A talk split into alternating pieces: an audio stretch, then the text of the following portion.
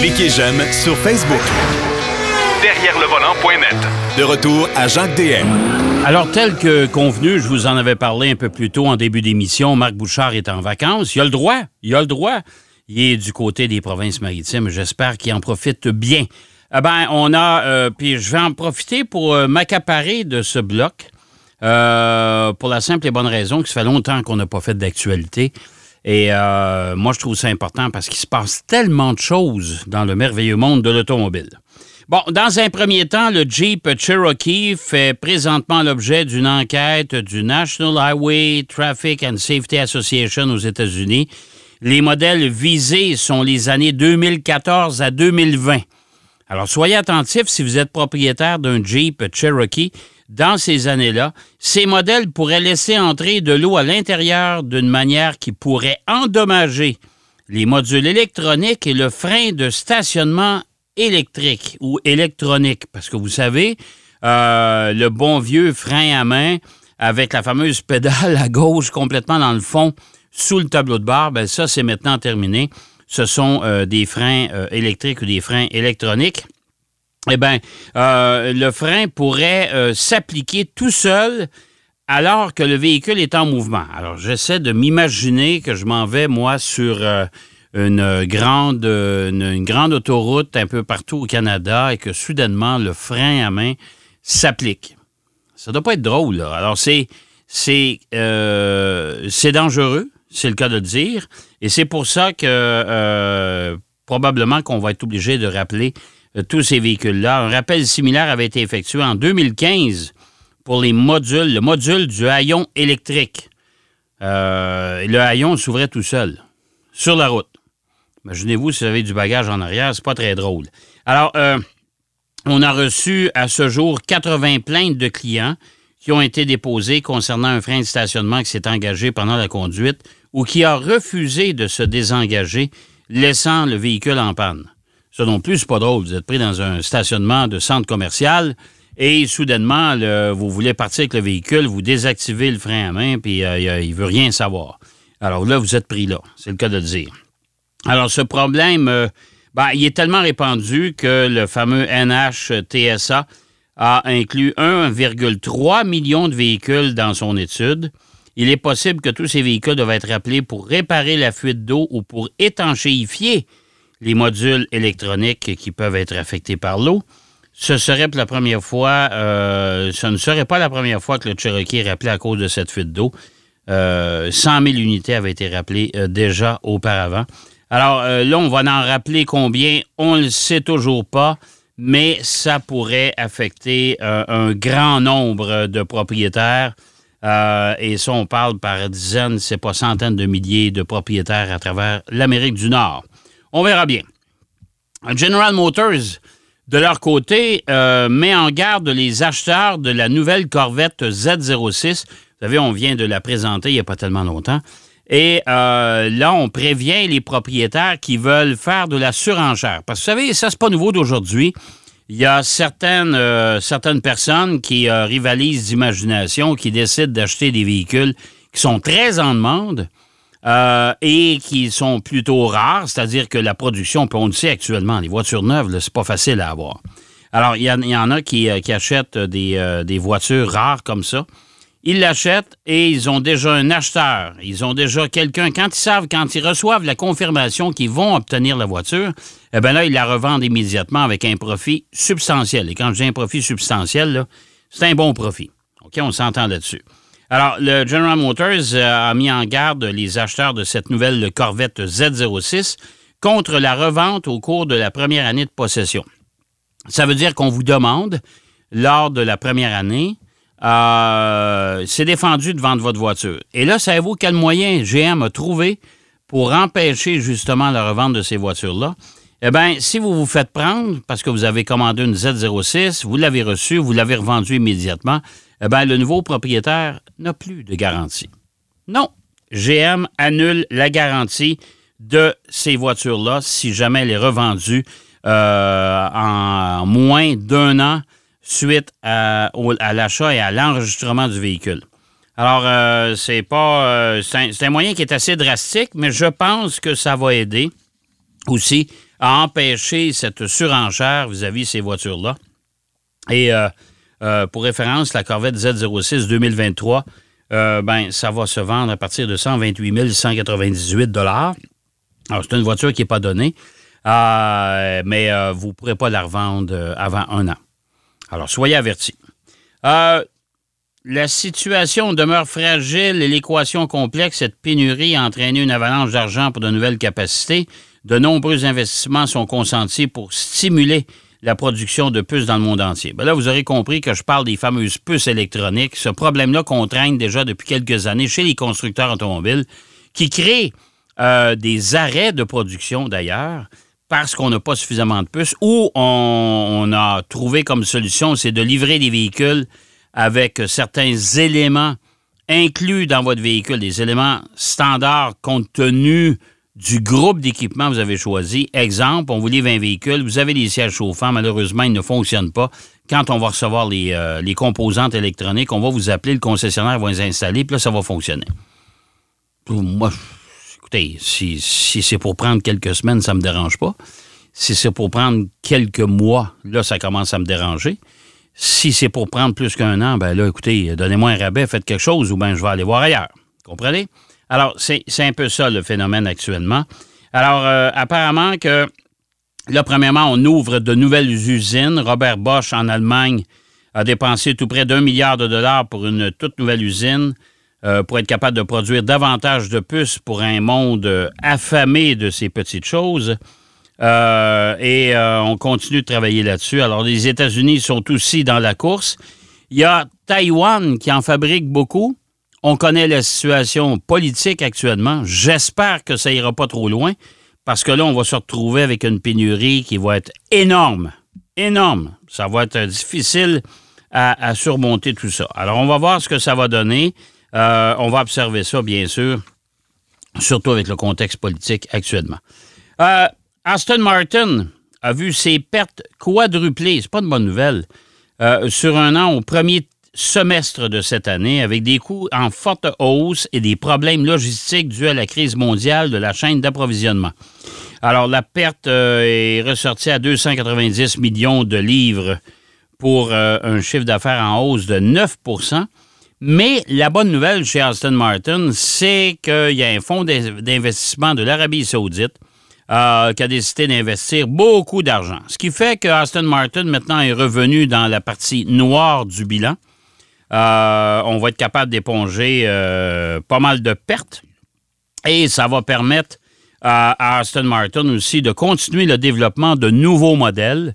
Et ça, on en a bien besoin, malgré que le DBX fait bien jusqu'à présent. C'est probablement l'un des plus beaux euh, SUV de grand luxe qu'on retrouve dans l'industrie. Puis là, ben, c'est en attendant que Ferrari présente son Puro Sangue, son propre VUS. Mais Aston Martin, je pense, est en bonne voie pour l'instant. Et on promet de nouveaux modèles, surtout dans les coupés. J'ai toujours dit qu'Aston Martin, c'est probablement fabrique les plus belles voitures sur la planète. Moi, écoutez, un Aston Martin, ça demeure une voiture absolument extraordinaire extraordinaire sur le plan visuel.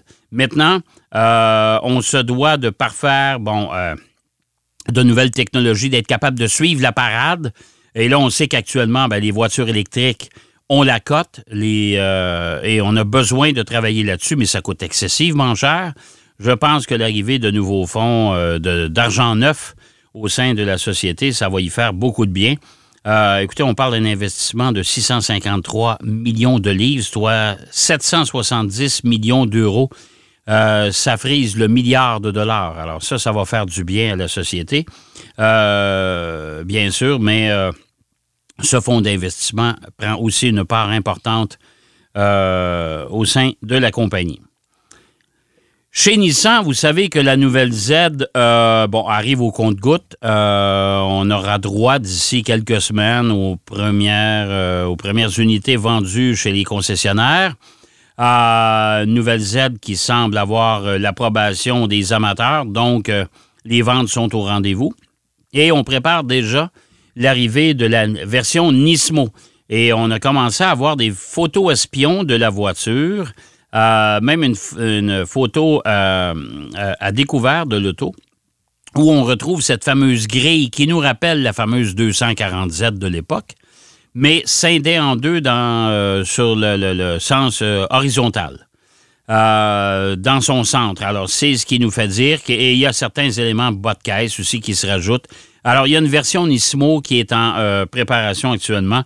On sait que la nouvelle Z, euh, terminer les, versions en 29 995 qu'on a connues, là, euh, on parle d'une voiture euh, qui va se vendre dès le départ aux alentours de 47 000 et ça va grimper. mais on attend aussi la version Nismo. On devrait nous présenter ça d'ici la fin de l'année. Moi, en tout cas, j'ai l'impression, ou en début d'année 2023. Bon, il y a un autre papier qui a fait bien jaser, c'est du côté de la Formule 1 cette semaine. Et euh, c'est l'arrivée de Fernando Alonso chez Aston Martin. Bon, est-ce que tout le monde est surpris? Dans le milieu, non, parce que euh, les relations euh, entre Fernando Alonso et Lawrence Stroll, le propriétaire d'Aston Martin, étaient quand même intimement liées. Ces deux gars-là se, fréquentaient régulièrement et on avait une certaine attirance envers Fernando pour remplacer Sébastien Vettel qui a décidé de prendre sa retraite de la Formule 1.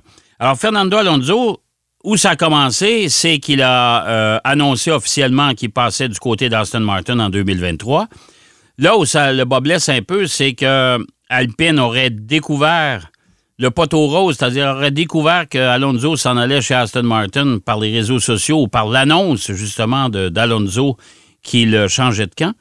Euh, alors, euh, Alpine se dit, on n'a pas été prévenu. Et Alpine s'est dépêché, malgré tout, quelques jours par la suite, à annoncer l'arrivée d'Oscar Piastri au sein de son équipe. Un pilote qui a tenu beaucoup de succès en Formule 2, un jeune pilote qui promet beaucoup. Mais voilà, euh, Piastri annonce sur, sur les réseaux sociaux et particulièrement sur Twitter, annonce que non, euh, Alpine a annoncé ça sans me demander la permission et je ne piloterai pas chez Alpine l'an prochain. Venant d'un pilote qui arrive d'une série comme la Formule 2, de, dire à une équipe de Formule 1, parce qu'on sait que tous ces pilotes-là rêvent d'aller courir en Formule 1, de dire à une équipe de Formule 1, non, je ne courrai pas chez vous, eh ben, euh, il aurait signé déjà un contrat chez McLaren. Ça, c'est la rumeur qui, euh, qui circule actuellement. Alors, s'il a déjà signé un contrat chez McLaren, bien évidemment, Alpine n'a pas consulté. Et là, ça va finir, euh, on ne sait pas comment. Euh, il y a des poursuites en vue. On sait que McLaren est déjà impliqué avec un pilote en IndyCar qui est déjà embauché par euh, Chip Ganassi du côté américain. Palou, je pense qu'il s'appelle le, fameux pilote qui aurait qui serait sous contrat avec Ganassi, qui est un pilote extrêmement talentueux. Et Ganassi a un droit de, de si de renouvellement de contrat pour 2023. Mais Palou en aurait fait fi de ça et aurait signé déjà un contrat avec McLaren du côté de l'IndyCar. Alors, McLaren est impliqué dans ces deux polémiques. Euh, et je trouve ça assez particulier. Assez particulier. Et moi, c'est la première fois que je vois ça en F1. Euh, qu'un pilote dit non, non, moi, je ne veux pas donner la permission. Et surtout, un pilote, pas déjà un pilote impliqué en Formule 1, qui a déjà un volant en Formule 1, mais un pilote en devenir vers la Formule 1. ça, c'est une histoire qui va être intéressante à suivre. D'ailleurs, du côté de Chip Ganassi, M. Palou est poursuivi par M. Ganassi lui-même. Imaginez-vous, là, un propriétaire d'équipe qui poursuit son propre pilote, qui pourrait être champion dès cette année, encore cette année, euh, moi, j'ai jamais vu ça. Alors, c'est des. Euh, ce sont les potins et les histoires rocambolesques du sport automobile professionnel. Moi, je j'en reviens pas. Une autre chose que je ne reviens pas, et euh, j'ai pas, pas poussé plus loin, mais imaginez-vous que sur euh, l'application, sur l'application TikTok, vous savez, c'est un autre réseau social eh ben, il y a des gens qui euh, connaissent les trucs et qui euh, annoncent leurs trucs pour voler des produits Kia et Hyundai aux États-Unis. Moi, j'en reviens pas. J'en reviens pas. Je comprends pas comment ça se fait. Je sais pas combien de temps que ça, a demeuré sur le site ou sur euh, le, réseau. Mais chose certaine, ça commence à être grave, la patente. Et là, je pense que autant les constructeurs que les euh, les différents paliers de gouvernement devront sévir pour arrêter ça, parce que là, ça n'a pas de sens. On a déjà, euh, vous savez, il est déjà arrivé des choses par le passé, mais là, commencez à donner des conseils. Vous voulez voler une Kia ou une Hyundai, on a des trucs pour vous, vous allez voir, c'est très facile. J'en reviens pas. Euh, le groupe FCA, vous savez, le groupe Fiat Chrysler Automobile, eh ben, ils ont été condamnés et ils devront payer environ 300 millions de dollars américains pour avoir trompé les autorités de réglementation au sujet des systèmes d'émission diesel. Ça me fait penser à un autre scandale avec Volkswagen, équipant 101 000 Jeep Grand Cherokee et camions Ram 1500. Alors, euh, le Dieselgate, c'est loin d'être terminé et on continue à trouver les coupables. Et je vous ai gardé la cerise sur le Sunday pour la fin.